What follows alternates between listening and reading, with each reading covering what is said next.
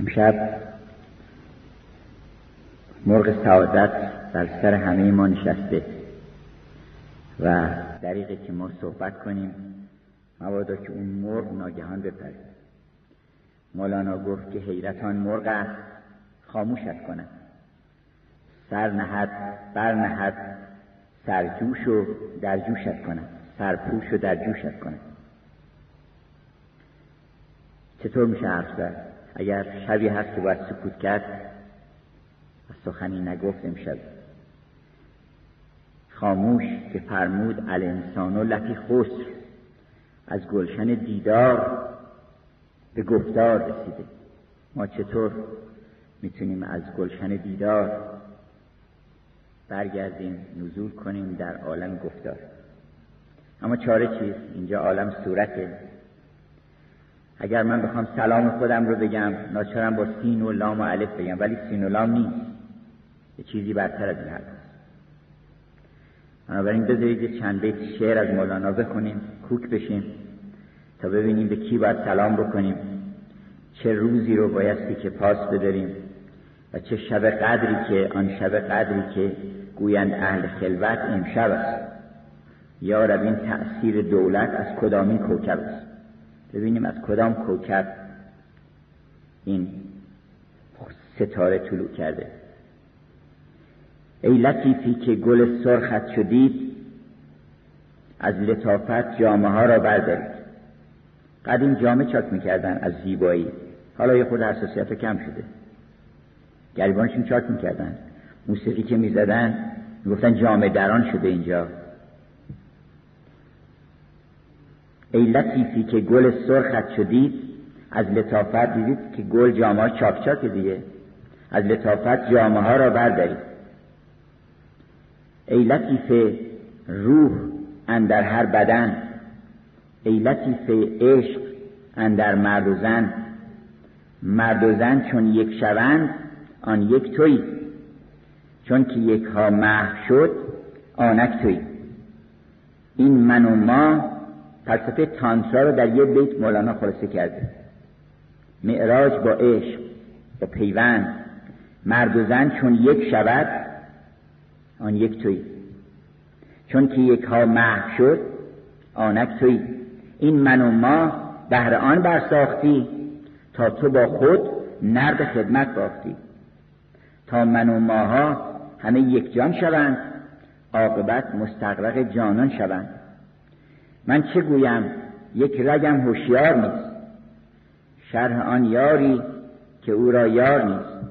گر تو میدادی مرا 500 زمان، کردمی شرح تو ای جان جهان. یک دهان دارم یک زبان دارم، من آن هم منکسر، در خجالت از تو ای دانای سر. چطور میتونم ستایش کنم اون کسی رو که پیغمبر گرامی فرمود هم دختر منه هم مادر منه؟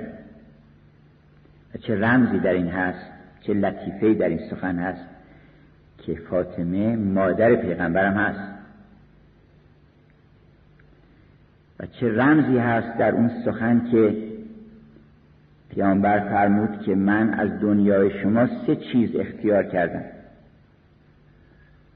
من چون همیشه دنبال وحدت هستم، دنبال یک میگردم. اینی که فکر میکنم هر جا که 3 تا هست یکیه، تسلیس مسیحیت هم یکیه. 3 نگردد بری شمر او را، پرنیان خانی و حریر و پرند. در 3 آیین شاهد ازلی پرتو از روی تابنا کردن.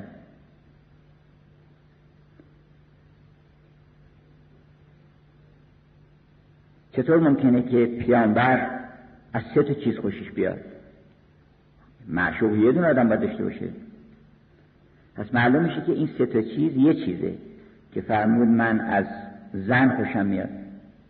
این کدوم زنه و به اشاره به چه گوهری داره میکنه که تجلی تامش در وجود مبارکی دختر گرامی اوست. از زنگ خوشم میاد، دیگر از بوی خوشم میاد، و دیگر از نماز، بوی خوش، روی خوش، گفتگوی خوش. نماز یعنی گفتگوی خوش. زن یعنی روی خوش، یعنی بوی خوش. از اینا خوشم میاد. اگر سلام باید بکنیم به حضرت حوا، به گوهر حوا بکنیم که در همه شما هست، در همه مادران هست. کمال عشق در مادر متجلی میشه. مادر تنها کسی است که تا آخرین لحظه میسته و میگه که فرزندش بیگناهه. هیچ کسی دیگه این مقدار پایداری نمیکنه درش. چرا؟ برای اینکه اون دیده که این بیگناه بوده.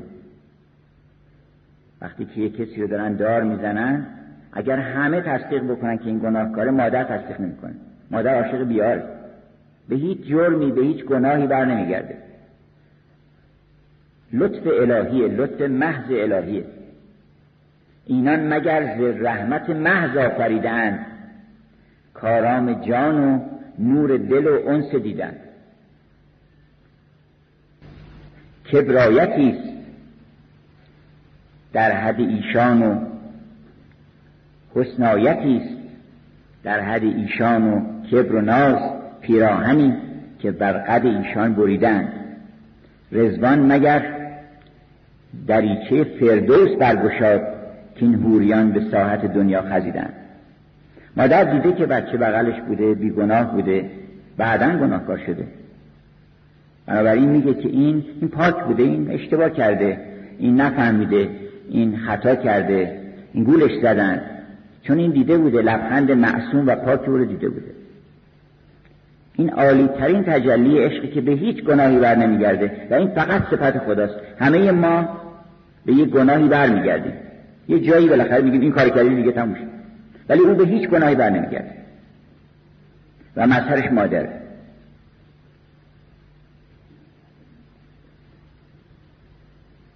اگر بخوایم داستان کوثر رو براتون بگم و داستان عالی ترین تجلی حوا رو براتون بگم که در وجود مبارک حضرت فاطمه زهرا با همه سن کم، با همه محدودیت ها، چه تجلی از اون گوهر درش پیدا شده. باید برگردم داستان آفرینش رو بگیم، داستان خدا رو بگیم. اصلا داستان خدا رو میخوایم شب بگیم. یکی بود، یکی نبود. اون یکی که بود کی بود؟ هم خدا بود. غیر از او کسی نبود، غیر از خدا هیچ کس نبود. این قصه رو جدی بگیرید. غیر از خدا هیچ کس نیست، فقط هم یکی بود. اون یکی در منتهای جمال بود. چرا؟ برای اینکه وجود محض بود. وجود یعنی زیبایی، وجود یعنی زیبایی. کل جمال بود و کل ادراک بود. خودش هم بی حجاب خودش رو میدید، نگاه میکرد خودش رو میدید، دیگه حجابی نداشت که چه چیز میتونست در مقابل او بیسته که او خودش نبینه؟ خودش رو میدید. بنابراین خودش رو در منتهای جمال دید و از اون یکی زوج پیدا شد، جفت پیدا شد که شد لیلی و مجنون. وجودی بود از نقش دویی دور، ز گفتگوی مایی و تویی دور. این داستان رو مکرر بر دوستان گفتیم، ولی امشب شأنشه که مفصل تر بگیم که نه با آینه رویش در میانه، نه زلفش را کشیده دست شانه. خودش بود و خودش میخانه بود، خودش شراب بود، خودش هم شراب خورد. مست جمال خودش بود. قمار عاشقی با خویش میباخت، نوای دلبری با خویش میساخت. در عمق وجود خودش، در ژرفای هستی خودش، وقتی جمال خودش رو دید، این جمال که مرتبه معشوقی و محبوبی بود، عاشق تولید کرد. تجلی جمال بر قوه ادراک عاشق تولید میکنه. بنابراین عاشق بیقرار شد و تو هم در آینه بنگر که خویشتن بپرستی. در آینه نگاه کرد، در آینه ضمیر خودش. و عاشق خودش شد و از این عاشق و معشوق تمام عالم آفریده شدن. تمام عالم تجلی اون عاشق و معشوقن. برابر این جز عالم لیلی و مجنونه. دست به هر ذره که بذاری هم لیلیه هم مجنون.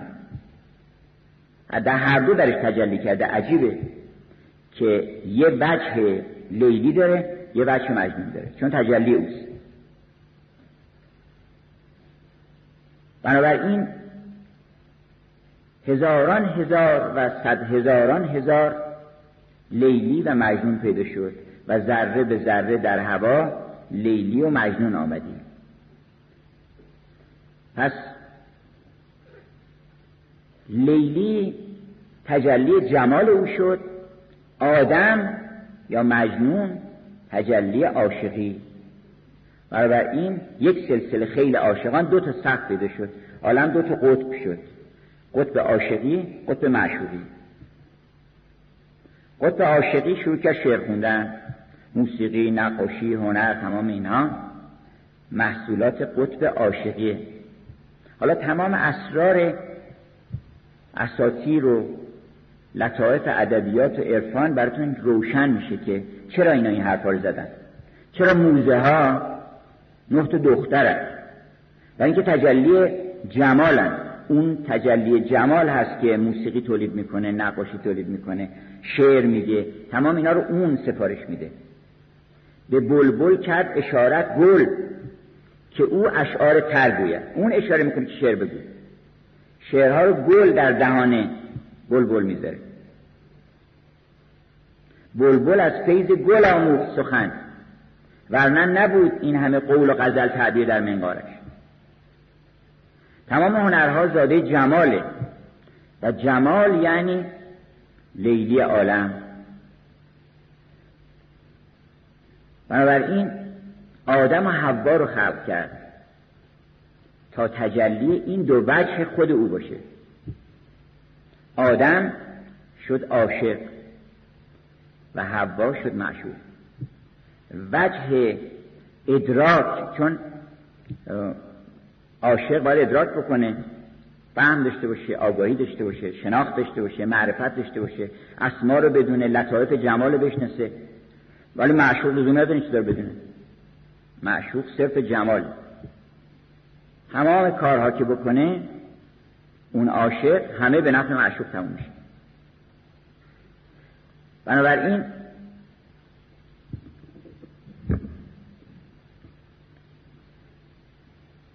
اون یکی خواست خودش رو در آینه عالم ببینه و با خودش عشق بازی بکنه جاودانه.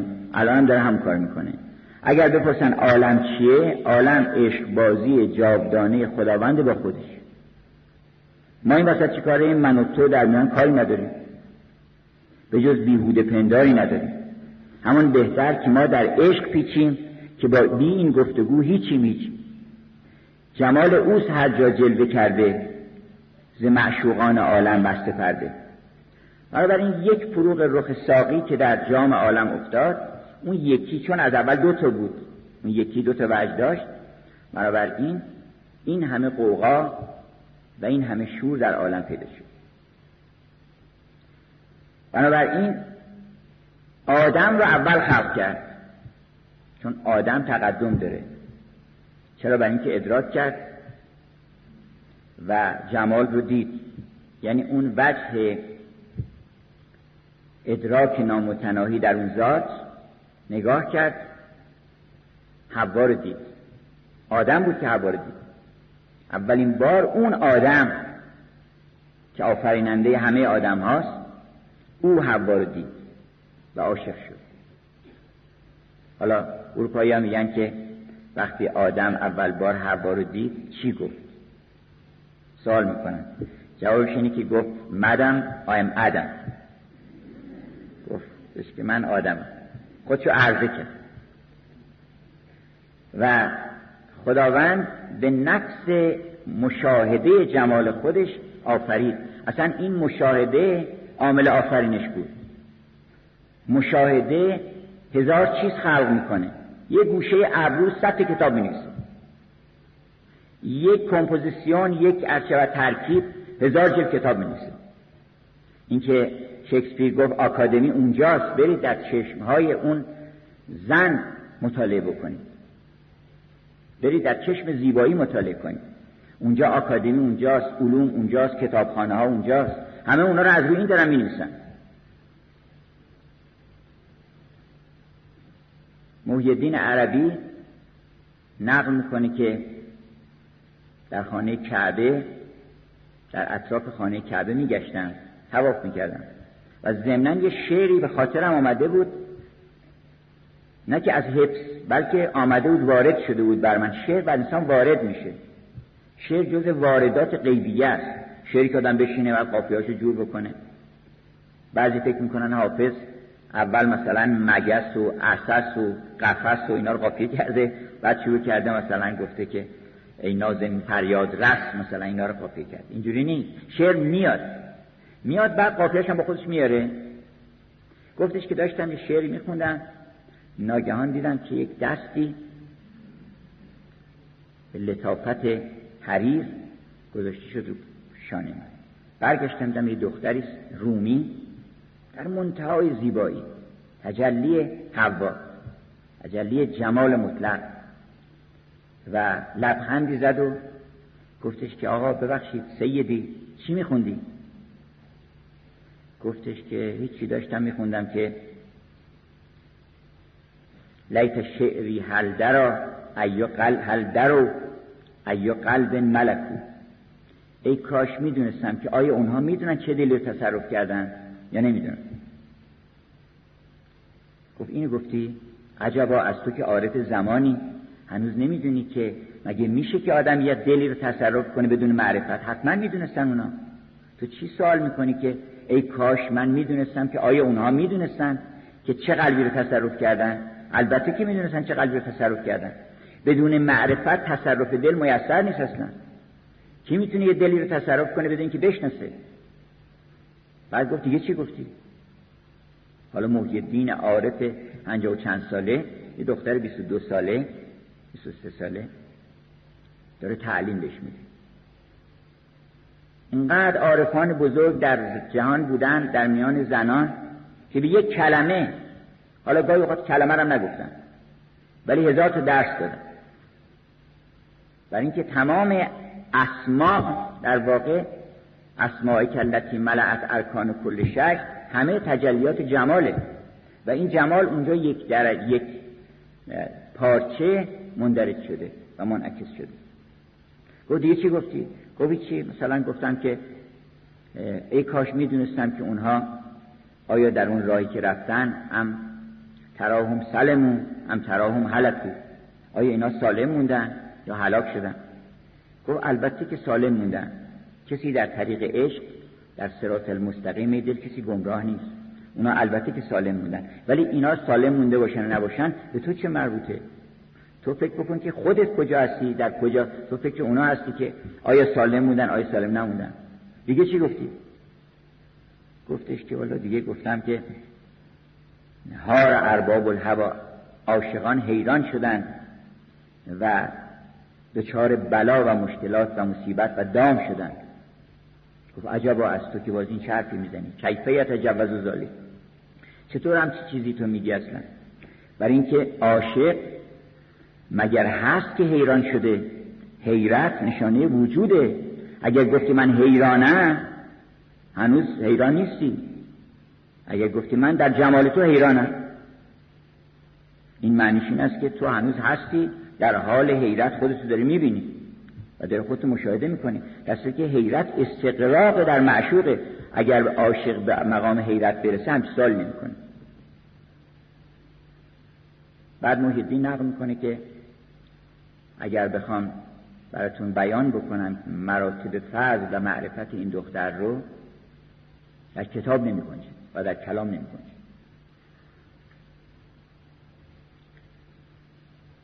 خداوند خودش رو در حقیقت به آدم داد. چیزی بیشتر از خداوند هست؟ انا اعطیناک الکوثر، بسم الله الرحمن الرحیم، انا اعطیناک الکوثر، من به تو کوثر دادم. هر چی غیر از خدا بیایم پایین‌تر کمه. کوثر رو به هیچ تفسیر نمیتونیم بکنیم، چون کوثر زیاد نیست، هر چیزی حساب بکنید بازم کمه. فقط خداست که زیاده، خودش رو داد به آدم، یعنی جمال خودش رو، عشق خودش رو، معشوقیت خودش رو و اون مرتبه معشوقی رو داد، گذاشت در حوا، داد به آدم روی مال. بنابراین فرمود که ما به تو کوثر عطا کردیم، یعنی اونی که هر چی حساب کنید تو این عالم کمه. این عالم که کلش کثیر نیست، اصلا قلیله، متاعون قلیل، اصلا کل عالم رو قلیل حساب میکنن.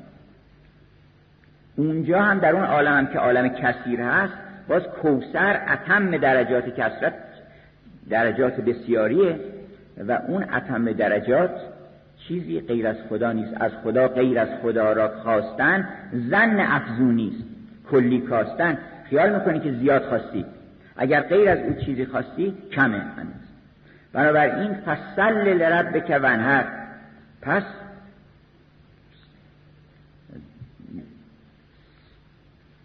درود بگو. درود به خاطر حیرت، به خاطر محو شدن در جمال ما به تو کوثر عطا کردیم. بنابراین نماز بخون، نماز اشراق، نمازی که از شدت شوق آدم میخونه، و ونحر، هر چی هم داری قربانی کن، چون هر چی کمه باید قربانی اونی بشه که زیاده، چون عالم مردم همه اهل قربانی کردن هستن، همه قربانی میکنن، اما هر کسی یه چیزی رو قربانی میکنه. راه این است که کم رو قربانی زیاد بکنن. شما ببینید وقتی که یک سخن خدا در میان باشه، شاعر بهترین رو انتخاب میکنه، میگه غیر از او چیزی من راجع به کسی صحبت نمیکنم. بنابراین بالاترین رو انتخاب میکنه شاعر، خودش رو وقت میکنه بر اون، خودش رو محو میکنه، فدای اون میکنه. چرا؟ برای اینکه اون بالاست، اون کوثر اون. بعد موسیقیدان میگه من خودم رو، آوازخوان میگه من خودم رو فدای این شعر میکنم که درباره اونه، بنابراین من خودم رو میام قربانی میکنم در پای این.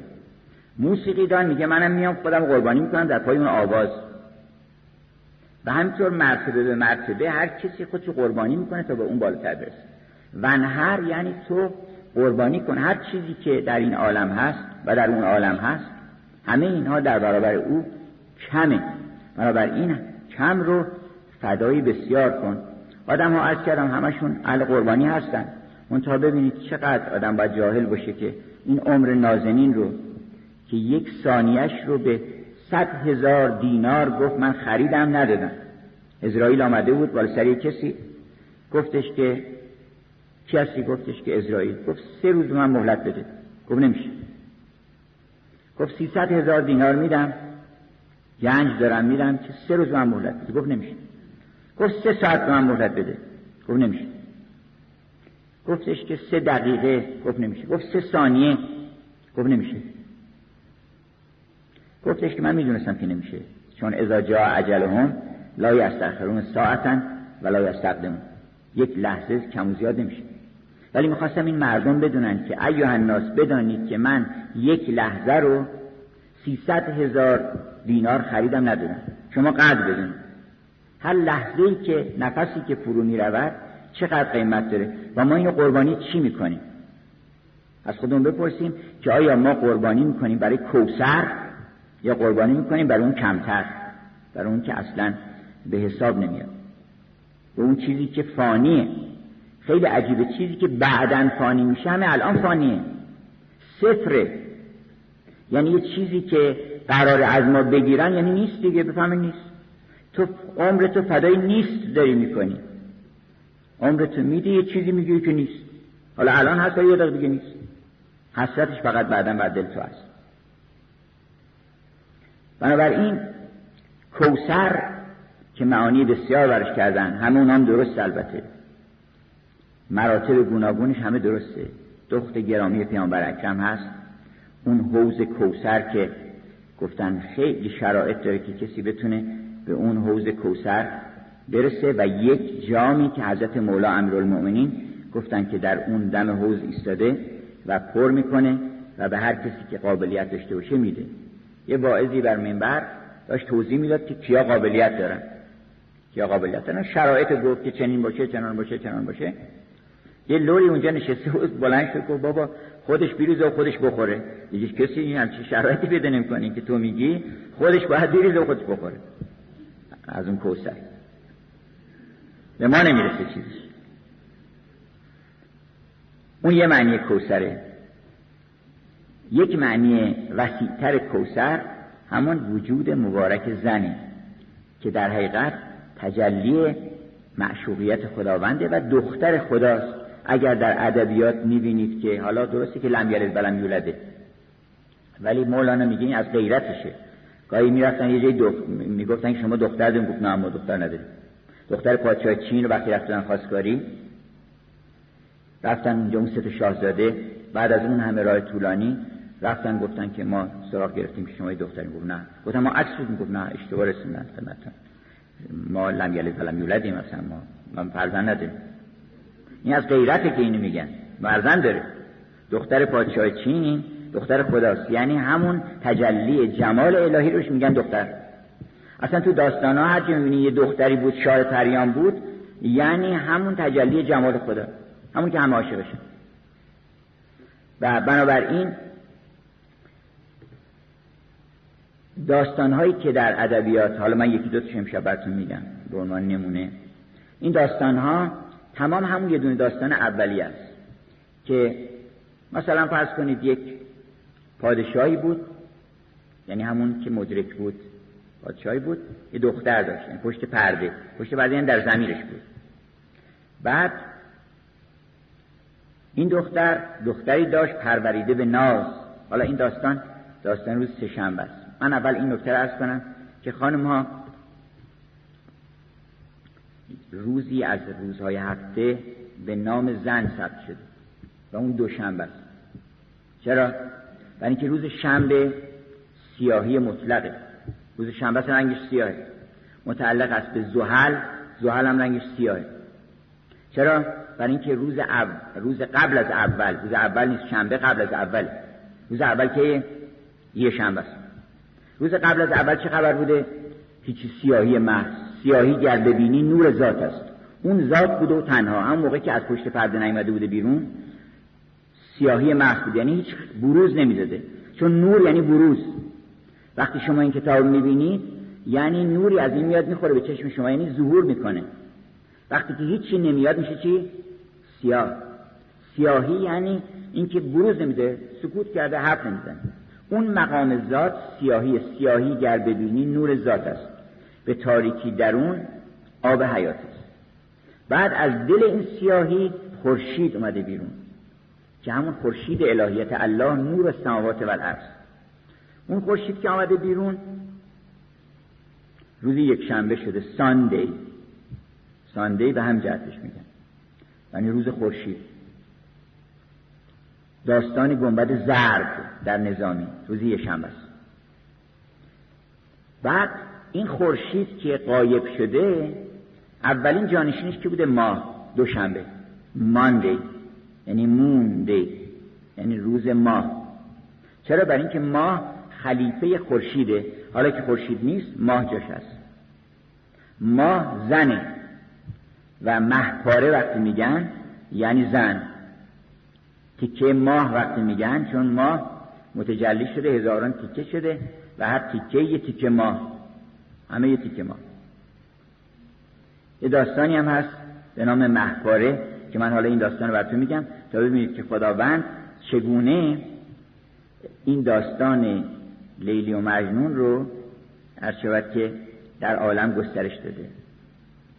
که حالا بقیه ایام هفته را من اشاره کردم براتون مکرر. سه شنبه گفتم که داستان گنبد سرخه که رنگش سرخه و عاشقه. اینجاست که اولین مرتبه عاشق پیدا میشه، عاشق ماه. ماه پرستان، ماه درخشیدن گرفت، شب روان خیزید وقت راه شد. ماه پرستان یعنی عاشقان. چهارشنبه روز سود و سوداست. وقتی آدم از عاشقی فارغ میشه میاد تو سود و سودا. چهارشنبه روز مرکوریه. مرکوری یعنی عطارد. و عطارد هم دبیر فلک و حساب و کتاب و نوشتن و اینها. چهارشنبه است که پول پیدا میکنه که پول گم میکنه، چهارشنبه بازار هم میذارن، به خاطر اینکه چهارشنبه روز معامله و عالم کسبته. پنجشنبه رنگ خاک، رنگ استعداد و زمینه است، رنگ چوب صندل، صندلی رنگ که متعلق است به مشتری که در حقیقت روز سری است. امشب که امروز که روز پنجشنبه است متعلق است به ستاره برجیس یا مشتری که پنجشنبه که هست روزی خوب در سعادت به مشتری منسوب. روز جمعه تجلی تام اون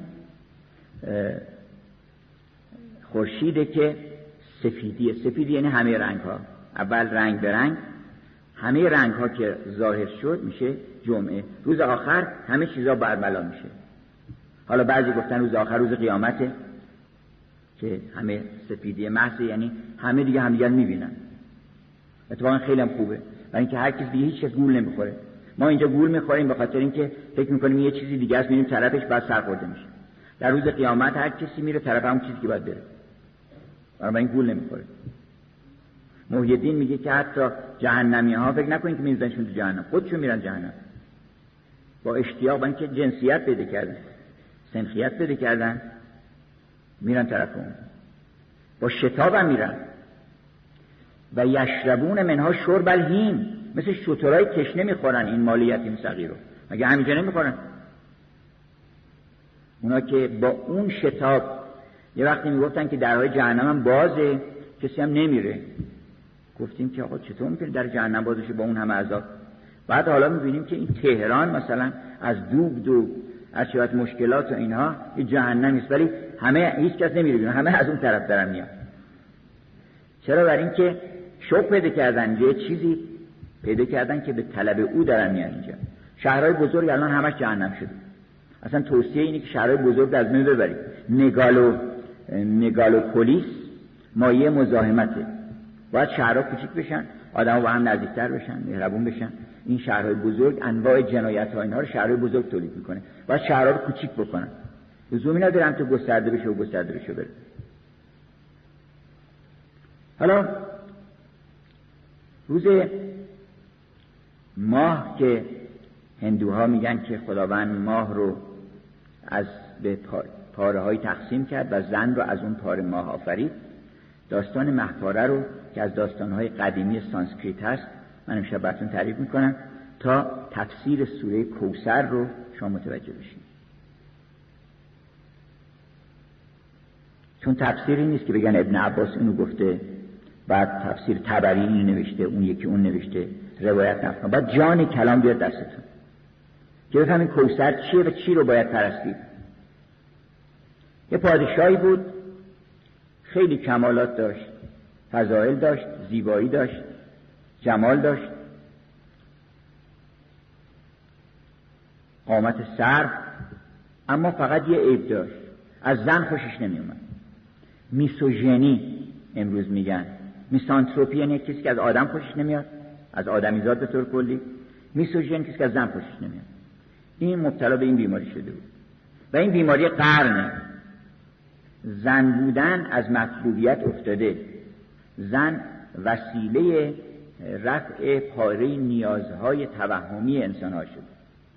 زن بودن محبوب نیست، جمال محبوب نیست، معشوقی و ناز و عشقت اینها نیست. ما قدیم لااقل در سنین یه خورده مثلا فرض کنید که ما بچه بودیم، هنوز گاهگاهی آدم میشنید که کیک عاشق کیک شده.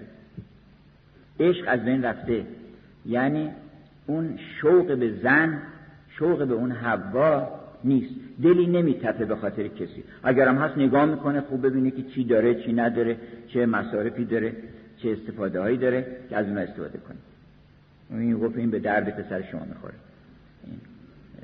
این درد بی درمونی که اون داره این دختر به درد میخوره. بعدن هم اگر ببینه که کمترین ارچوکی نقصانی داره در اون برآوردن خواستای شما، نزاع و کشمکش و ارچوک که مطالب دیگه پیش میاد. و اون همه من تعجب میکنم چطور ممکنه یه مردی با زنی دعوا بکنه، اصلا چطور ممکنه؟ و دعوا بکنه، این گوهر رو ببینه و با او دعوا بکنه، خشونت بکنه. اصلا نشانه مرد خوب مهربانیش نسبت به زنه. پیغمبر فرمودن هر کی بهترین شما اونیست که بهترین رفتار رو با زن میکنه. چرا؟ برای اینکه خداوند او رو در دل شما زینت داده. زینت للناس حق آراسته است، زن چه حق آراست کی تاننده است. رستم زال ار بود و از حمزه بیش هست در فرمان اسیر زالش. آن که عالم مست گفتش آمدی کلمینی یا همیرا میزدی. پیغمبر عالم که عالی ترین درجه معرفت بر دلش متجلی شده، بازم از فاطمه خوشش میاد. حالا از عایشه خوشش میاد. چرا میگه کلمینی یا همیرا؟ در عایشه او اون گوهر حوا رو میبینه. به خاطر اینکه این سه تا گفتیم که هر سه پیوند الهیه. زن یعنی حضور خداوند، نماز یعنی حضور خداوند، بوی خوش یعنی بوی خوش تو هر که زباد سبا شنید از یار آشنا سخن آشنا شد. این سه تا یه چیزن. و بالاتر از این براتون بگم، موسیقی هم یعنی همین سه تا. موسیقی یعنی رسیدن به خداوند، نقاشی یعنی رسیدن به خداوند، هرچوقت که حکمت یعنی رسیدن به خداوند. آخرین مرتبه حکمت گفتن تخلق به اخلاق الهیه. حالا این پادشاه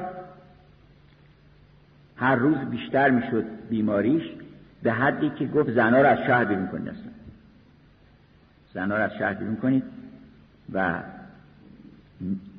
هیچ جا ظهور پیدا نکنه زن در حضور من. هرچی زنانی در مقابلش قرار میدادن که بلکی دلبری بکنه و او رو جذب بکنه، نمیکرد. تا اینکه یه نقاشی وارد شهر شد و دید مردم افسرده و ملولن. گفت چه خبره؟ چی شده؟ گفتن که هیچی، پادشاه ما زن نمیگیره و ما زنها رو از شهر بیرون کرده و چنین و چنان. گفت من معالجش میکنم. گفتن تو چطور معالجه میکنی؟ میخوای عکس نشون بدی؟ خود زنها رو دیده؟ گفت نه، من عکس نشون نمیدم، من با یه شیوه های مخصوصی معالجهش میکنم. آمد و گفتن پس خونت گردن خودت، اگر عکس زن بهش نشون بدی این گردنت سرت به باد میره. گفت نه. آمد اونجا و آلبومش آورد و گفتن که پادشاه گفت که، گفتن یه آقایی اومده نقاشه. گفت بهش گفتین که عکس زن نباید نشون بده؟ گفتش که بله. و بهش گفتیم و گفته نیست. گفت بده بریم. گرفت و این شروع کرد ورق زدن و اول و دوم. دید که این مثلا سبزه است، اون یکی مثلا فرض کنید درخت آهوه، توتیه، همین چیزا که ما راجع به شعر حافظ فکر میکنیم، میگیم مثلا بهار رسید مژده که آمد بهار و سبزه دمید. حافظ اون لای عکس قایم کرده. علت اونه که دلبری میکنه. ناگهان فریادی زد، پادشاه بیهوش شد. یعنی که رسید به یه عکس. رسید به یه عکسی، فریادی زد و بیهوش شد. با گلاب و اینها اومدن بالا سرش. اون نقاش هم بلند شد رفت از شهر، از قصر بیرون. بعد پادشاه که به هوش آوردن گفتش که برید این نقاشی ببینید، اگر این نقاش گم بشه گردن همتون به باد میره. رفتن نقاشو بیرون، فکر کردن فرار کرده. آمدن دهنن نشسته اونجا. گفتش که چی شده؟ به هوش آمد. اون میدونست که چی کار کرده. گفتش که بله به هوش اومده، تو رو خواسته. آمد و گفتش که بفهمه. گفتش که اولا بهت بگم نترس. گفت نه من ترسی ندارم.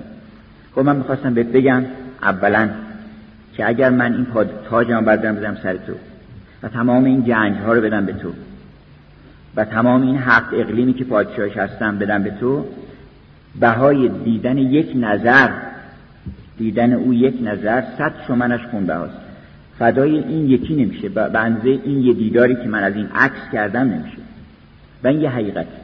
اگر 6 دنگ دنیا رو به شما بدن اینقدر نمیارزه که یه نفر عکس او رو به شما نشون بده و دل شما رو ببره و شما رو عاشق بکنه. یه نقاشی پیدا بشه، یه موسیقیدانی پیدا بشه، یه هنرمندی پیدا بشه که این کار رو بکنه. گفتش این چیه؟ گفتش که والا من همینطوری تفره رفت. گفت من داشتم چشم ابروی میکشیدم و اینها، خلاصه این در اومد. گفت غلط زیادی نکن، این چیزی نیست که خودش در بیاد. این با نقاشی و هنرمندی تو اینو دیدی، این چیزی نیست که کسی بتونه از خودش در بیاره. مهمترین چیزی که راجب حافظ باید بدونی، راجب سعدی باید بدونی، این که اینا رو از خودشون در نیاوردن. اینا رو یه عده خیال میکنن، نه که از جنس شعر نیستن. فکر میکنن که سعدی نشسته گفته حالا چیکار کنیم، یه غزل دیگه این دفعه چی بگیم؟ این دفعه بگیم که مثلا ای نفس خرم باد صبا از بر یار آمده ای مرحبا. این معلومه یه نفر دیده که داره حرفو میزنه. هم بابت شوری در این سر بی خلاف این همه شیرین زبانی میکنه. گفت تو اینو دیدی، به من بگو که این چیه؟ گفتش که والا حقیقتش اینه که یک دختری است در 6 ماه راه از اینجا در وسط جنگل. ببینید همون داستان هفشهر عشقه که گفت سیمرغ کجاست؟ گفتش که سیمرغ پشت کوه قافه، 7 وادی. گفت این 6 ماه راهه. گفت ها الان حرکت میکنی. شرایط ازدواجش چیه؟ گفت شرطش خیلی سنگینه. گفت چیه؟ گفتش که گنج داریم، ما هر چی بخوایم میبریم. گفت نه گنج و اینا فایده نداره، اینجا ریگ بیابونه، مروارید ریگ بیابونه. گفت پس چی؟ گفتش که هیچی، تو بایستی که یه سوالی ازش بکنی که نتونه جواب بده. حالا این داستان طوری ساختن که کاملا معلومه کیه اون دختر. معلومه کیه اون دختریست که همه معرفت‌ها درش هست. اون کسیست که اول اول و آخر و ظاهر و باطن، اون کسی که به کل شیء علیم. یه سوالی ازش باید بکنی که نتونه جواب بده. گفت خب کاری نداره، سوالی بالاخره این همه معماها هست در عالم طرح می‌کنیم. راه افتادن. 6 ماه بعد در راه هم داستان‌های عجیبی طرح کردن که سوال کنن. وقتی رسیدن اونجا دیدن عجب بارگاهی است و عجب عظمتی، و آمد خودشو معرفی کرد به اون حاجب دربان در. فکر میکرد که بالاخره این چون پادشاهه یه مقام مخصوصی بهش میدن. گفتش که من خاقان ابن خاقان هستم، سلطان ابن سلطان، اسمم چنین چنان. گفت فضولی نکن، برو اونجا بشین تا نوبتت بشه، برو تو صف. اینجا در کوی عشق شوکت شاهی نمیخرن. اظهار بندگی کن و اقرار چاکری، یا اقرار بندگی کن اظهار چاکری. رفتن اینجا نشستن، نوبتشون شد و اون پادشاه گفتش که اون شاهزاده خانم آمد. یه لبخندی زد. اون لبخند معنیش این بود که خوب به دامت آوردن سعدی، تو مرغ زیرکی خوبت به دام آوردن، خوب کشوندمت تا اینجا. چون این نمیدونست که این کار رو کرده.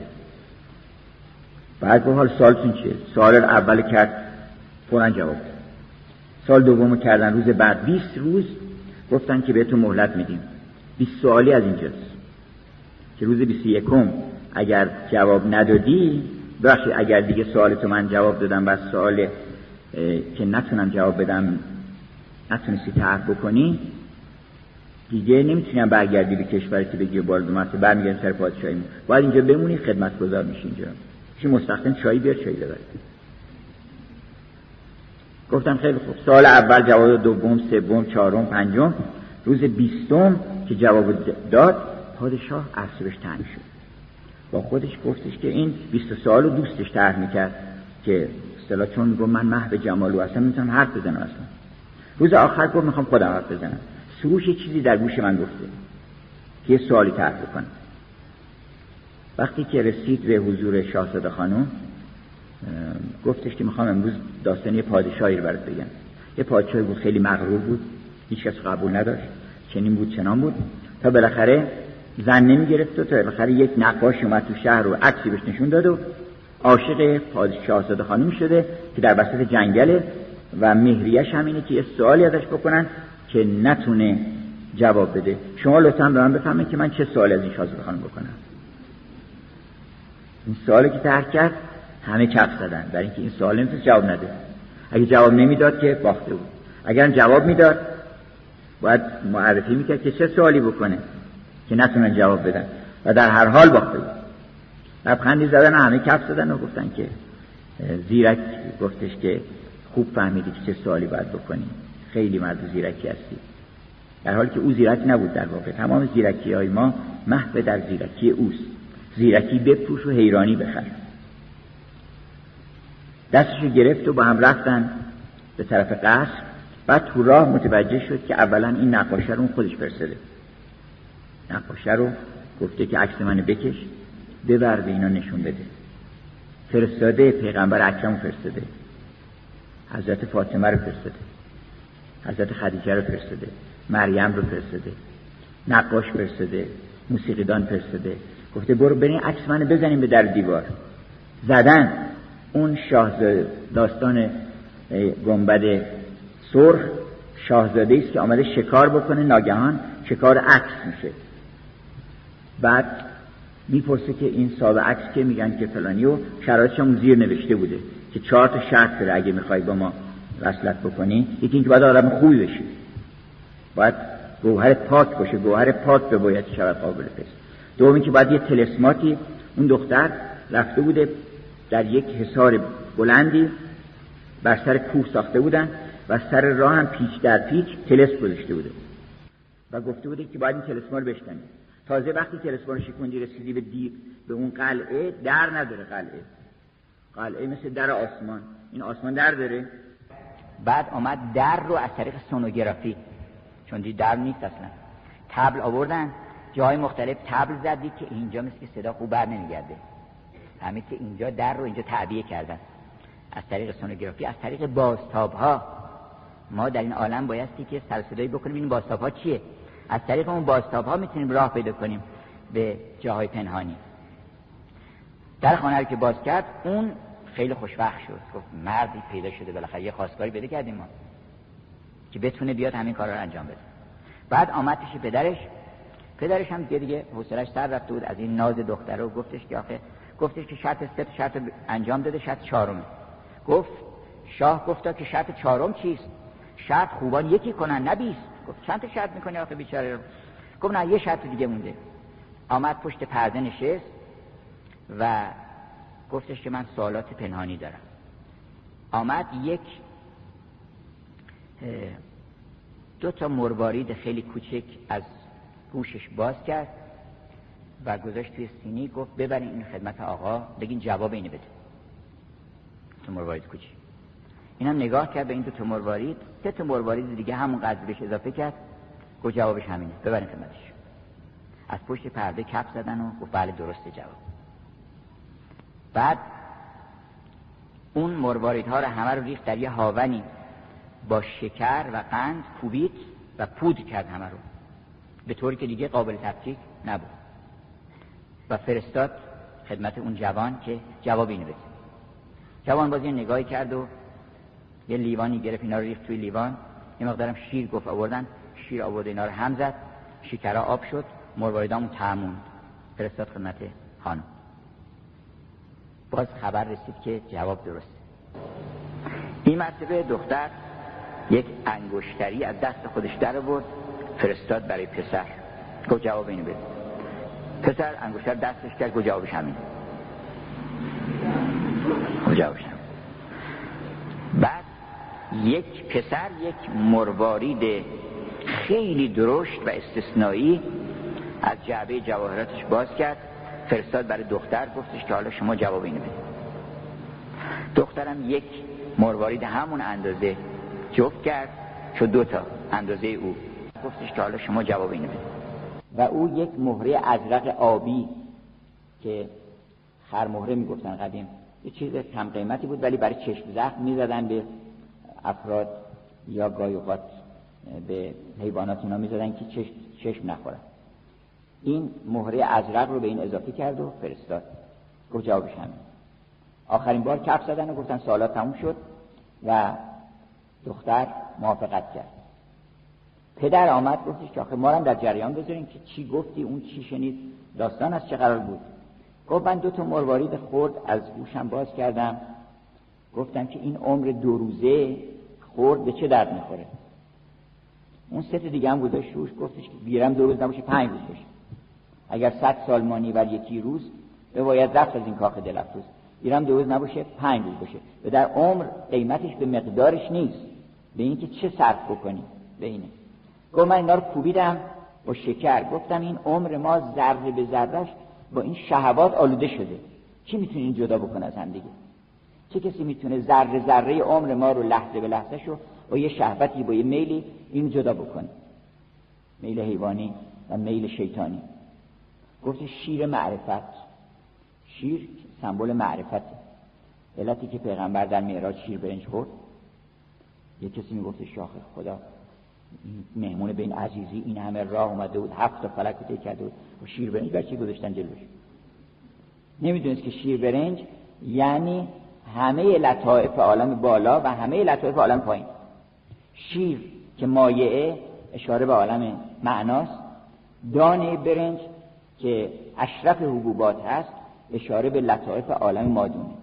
بنابراین تمام اینا رو توی یه غذا گذاشتن و بود دادن. شیر یعنی معرفت. اگر خواب دیدین کسی شیر بهتون داده یعنی معرفت. ما از مادر فقط شیر نمیخوریم که معرفت میگیریم. خوشا روزگاری که مادرها قصه میگفتن، قصه های خوب بلد بودن، شاهنامه میخوندن. من در همین اصفهان برخورد کردم با یه خانومی که از اول تا آخر شاهنامه همه تو ذهنش بود، داستانا رو میگفت، شعراشو میخوند. شیر میدادن، هم شیر برای تربیت جسم هم برای تربیت جان. گفتش که من بهش نشون دادم که این از این طریقه و راه جدا کردنش اینه که تو ضمناً اون شیرینی رو میخوری، تمام اون شهوت‌ها رو و شیرینی‌ها رو میخوری بدون اینکه به مروارید عمرت لطمه بزنی. اون جدا میشه. بعد گفتش که اون انگشتر چی بود تو فرستادی؟ گفت انگشتر خواستگاری بود، من ازش کردم.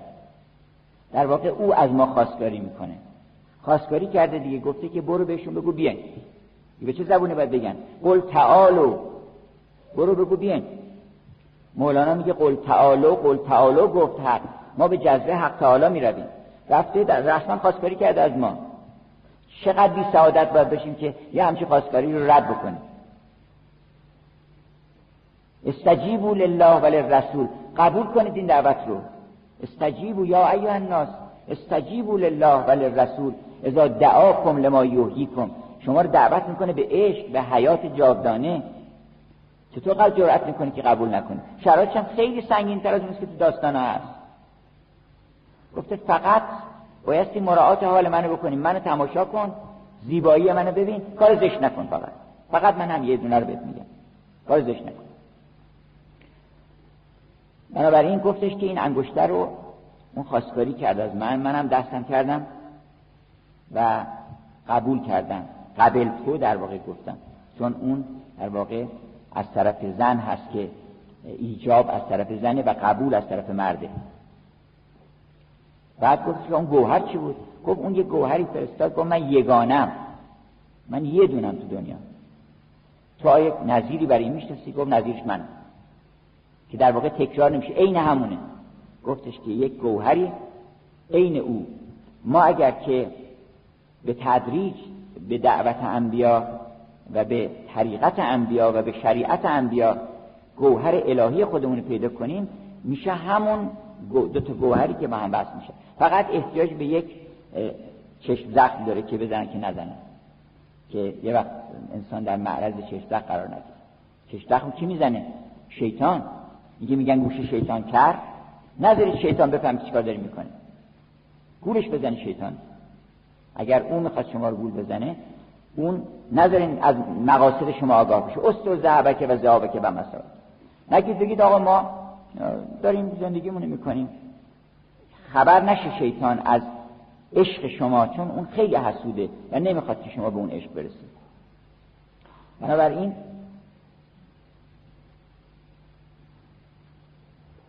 انا اعطیناک الکوثر،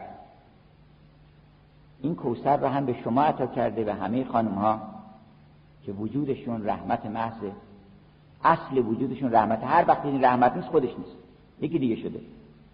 اگر زنی هست که از عالم رحمت، از عالم عشق و از محبت فاصله گرفته، اون دیگه اون خودش نیست، یکی دیگه است، درش تجلی کرده، چون اصل وجودش رحمت.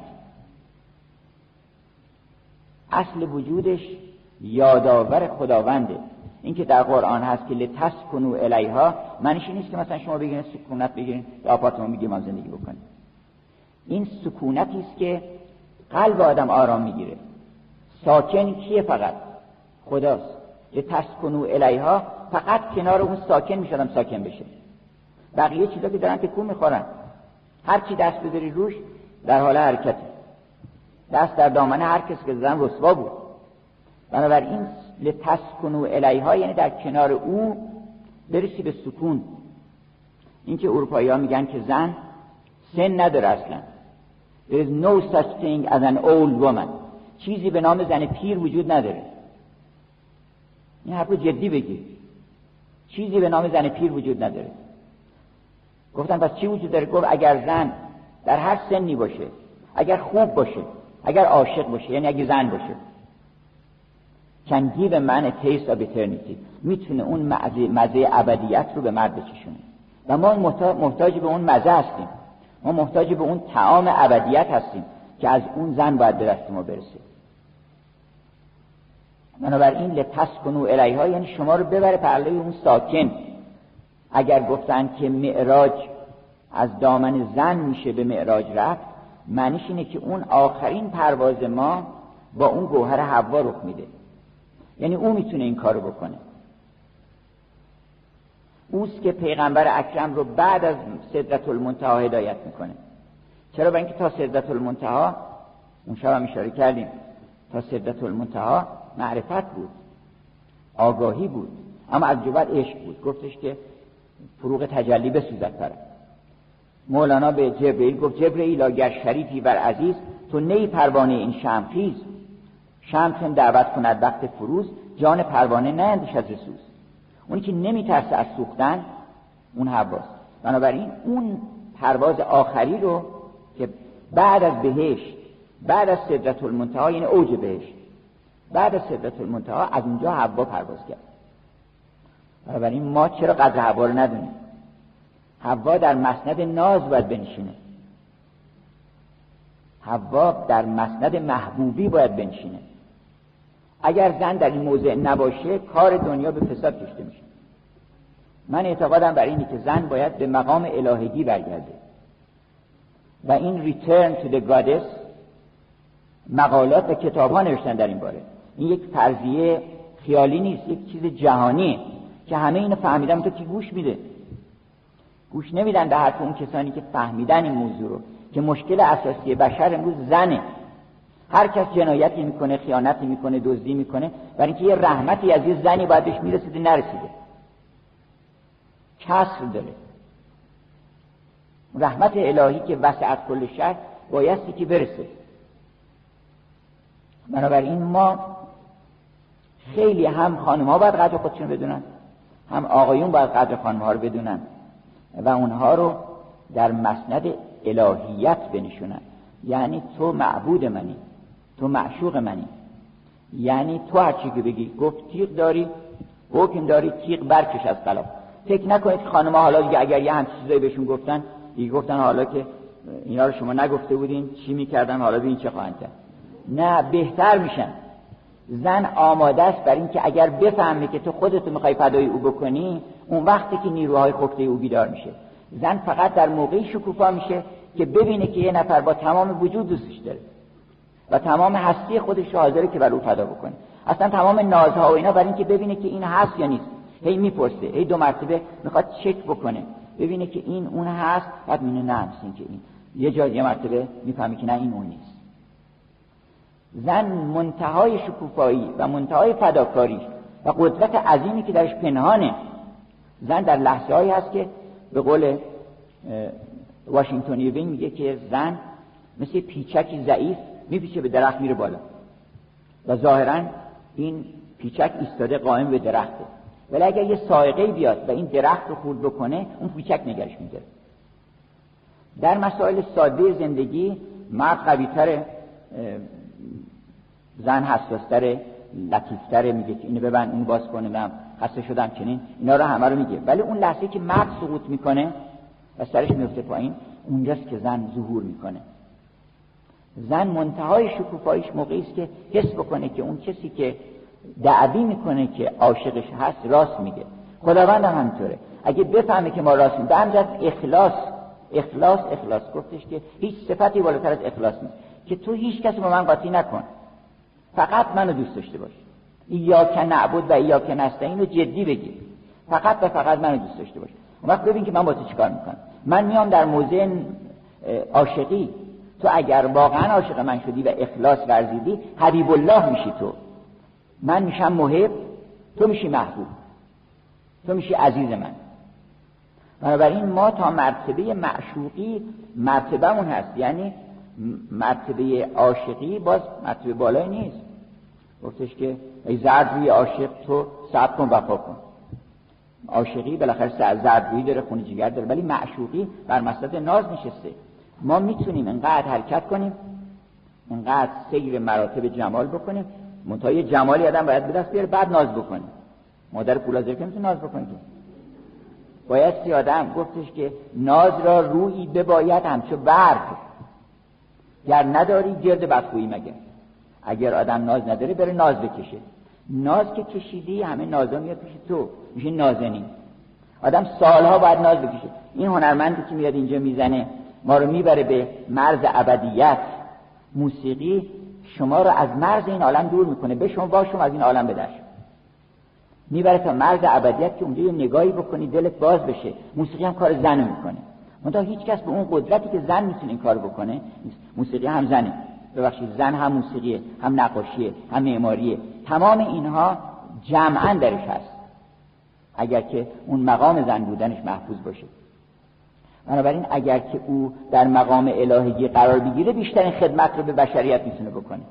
اگر در مقام تعرض و آزار و اذیت قرار بگیره، گفت پیغمبر که زن بر عاقلان غالب آید سخت و بر صاحب دلان. زن بر کیا غلبه میکنه؟ بر آدم خوب، بر آدم عاقل، بر آدم صاحب دل، اونا غلبه میکنه. میگه هرچی تو بگی. اصلا لذت زندگی در اینه که بگه تو چی دوست داری که من برات فراهم بکنم، چی میخوای بخوری. پیغمبر فرمودن منافق کسی که صبح که از خونه میره بیرون میگه زور عدس پلو درست کن، فلان چیز درست کن، اینو بهش نزن اونو بهش بزن. در صورتی که مرد خوب، مرد عاشق، مثلا عاشق چیز نداره، گفت هر چی تو دوست داری من هم دوست دارم. شأنی داره اصلا قضا که من بهتون بخوام راجع به قضا اصلا یکی به دو بکنم با تو، هر چی که تو بپذیر بذاری من میخوام. اینه که گفت اون بهترین قضا رو مقطعی میشه. اون در وجودش چیزهایی هست که با این کلمات رشد میکنه، با عشق رشد میکنه. زن اصلا با عشق پرورده میشه و با بدون عشق پژمرده میشه. هر چیزی رو زن بر عشق ترجیح میده. یعنی تمام ثروت دنیا رو بهش بدین، منهای عشق نمیخواد. یه ذره عشق میخواد، نان و عشق بهش بدین. بنابراین کوثر تجلی جمال الهی است که اللهم انی اسالک من جمالک کله. خدایا من همه جمال تو رو میخوام، همه جمال منو میخواد، پس باید همه رو قربانی کنی، همه چیز دیگه باید قربانی بکنی.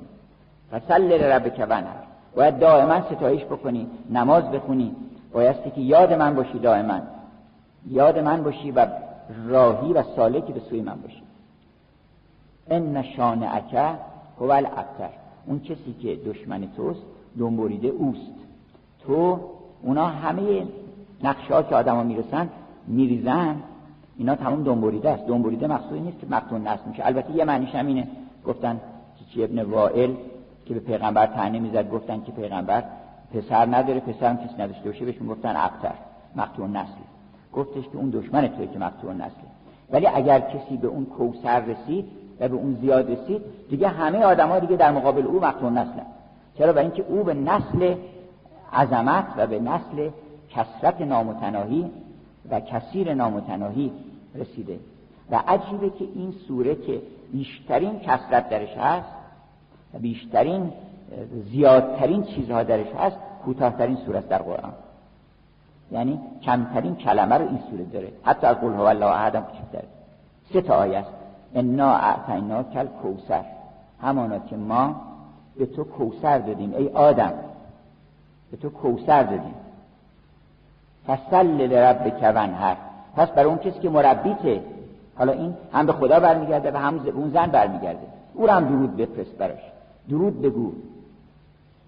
ان شانئک هو الابتر.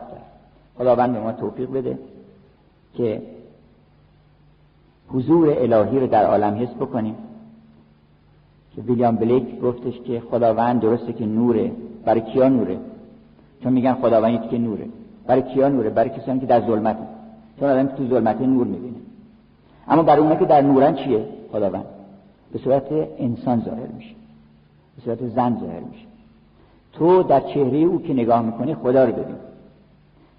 هر کار که میکنی الخلق و عیال للاله، اون رو به عنوان تجلی او بدون. اگر مریض شد برو به عیادت خدا و جدا نبین او رو از حضرت احدیت.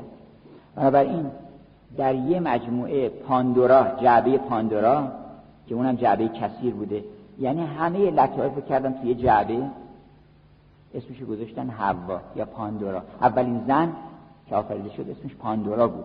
پاندورا یعنی چی؟ لغتش یعنی تمام هدیه ها، تمام هدیه های جمال رو آوردن گذاشتن توی این و این جعبه به اصطلاح این زن اسمش شد پاندورا. بنابراین این لطایف جمال رو همه رو در یه جا جمع کردن در یه دل و گذاشتن در وجود مبارک زن. بنابراین هر روز روز زن بگیرین، هر روز صبح بلند شید خدا رو شکر کنید که خدایا چه نعمتی دادی که یک کسی هست که زوج ماست در این حال مقابل ما هم هست. یعنی عجبا که چه حکمتی درش هست که میگه من خلق و من آیاته، یعنی خلق لکم من انفسکم ازواجا لتسکنوا الیها، از بین از خودتون از جنس خودتون من یکی آفریدم. چه لطفی کرد. اگه نیافریده بود چی به دنیا به چه درد می‌خورد دیگه، اگر نبود دنیا به چه درد می‌خورد. بنابراین هر روز وضو زن بگیرید، هر روز رو شادی بکنید به این نعمت کثیری که خداوند داده و اون الگوی کلی رو که در زنان استثنایی و اتمش حضرت فاطمه زهرا سیدت نساء العالمین، سرور زنان عالم هست. حالا هر کدوم از این زنان مقاماتشون خیلی بالاست، حضرت مریم، حضرت خدیجه، ولی اینجا در نقطه اوج شکوفایی زن هست و بایستی که خیلی بیش از اینها دربارش تحقیق بشه که بشناسن خانم‌ها اون گوهر حوا رو در وجود مبارک حضرت فاطمه زهرا و ببینن که چرا پیغمبر دست او در مقابل او برنمی‌شده می‌ایستاده. حرمت او اینقدر زیاد بوده که پیغمبر خدا در مقابل او می‌ایستاده، دست او رو شاید می‌بوسیده. بنابراین ما انشالله که این توفیق رو داشته باشیم که آدم باشیم. آقایون میگن که ما آدم باشیم، چیزی بالاتر از آدم بودن نیست، تا بتونیم بگیم که مدم ایم آدم، من آدمم، تو من قبول میکنی به اینکه در خدمت تو باشم، برای تو کار بکنم، به عشق تو به من نیرو میدی. ای بسا حمال گشته پشت ریش از برای دلبر محروی خویش، کرده آهنگر جمال خود سیاه تا که شب آید ببوسد روی ما. تمام سختی‌ها رو خاطر اون میکشن. اصلا هر چی تو دنیا هنر و زیبایی و گردنبند و مرباری دین هست به درد کی میخوره؟ اصلا به درد این میخوره که بیارن بدن به اون کسی که عزیزترینه. ونهر یعنی همه رو قربانی تو میکنن، میره عمق دریاها میگرده، خفه میشه که این یه دونه مرواری در بیاره اونجا، بیاره 10 تاش بکنه بعد بنزی گردنی زنی که اینو تماشاش بکنه. پس معلوم میشه که او آفریننده همه هنرهای دستی زنه، آفریننده همه لطائف هنری زنه. پس این گوهر گرامی رو اولا خود خانم‌ها بشناسن، قدر خودشونو بدونن و سعی بکنن که اون گوهر درشون ظهور پیدا کنه، چهرهشون بوی خدا بده، بوی نماز بده. یعنی همون خاصیتی که نماز داره که آدم دلش باز میشه و همون خاصیتی که بوی خوش داره، همون خاصیت و هم روی خوش اون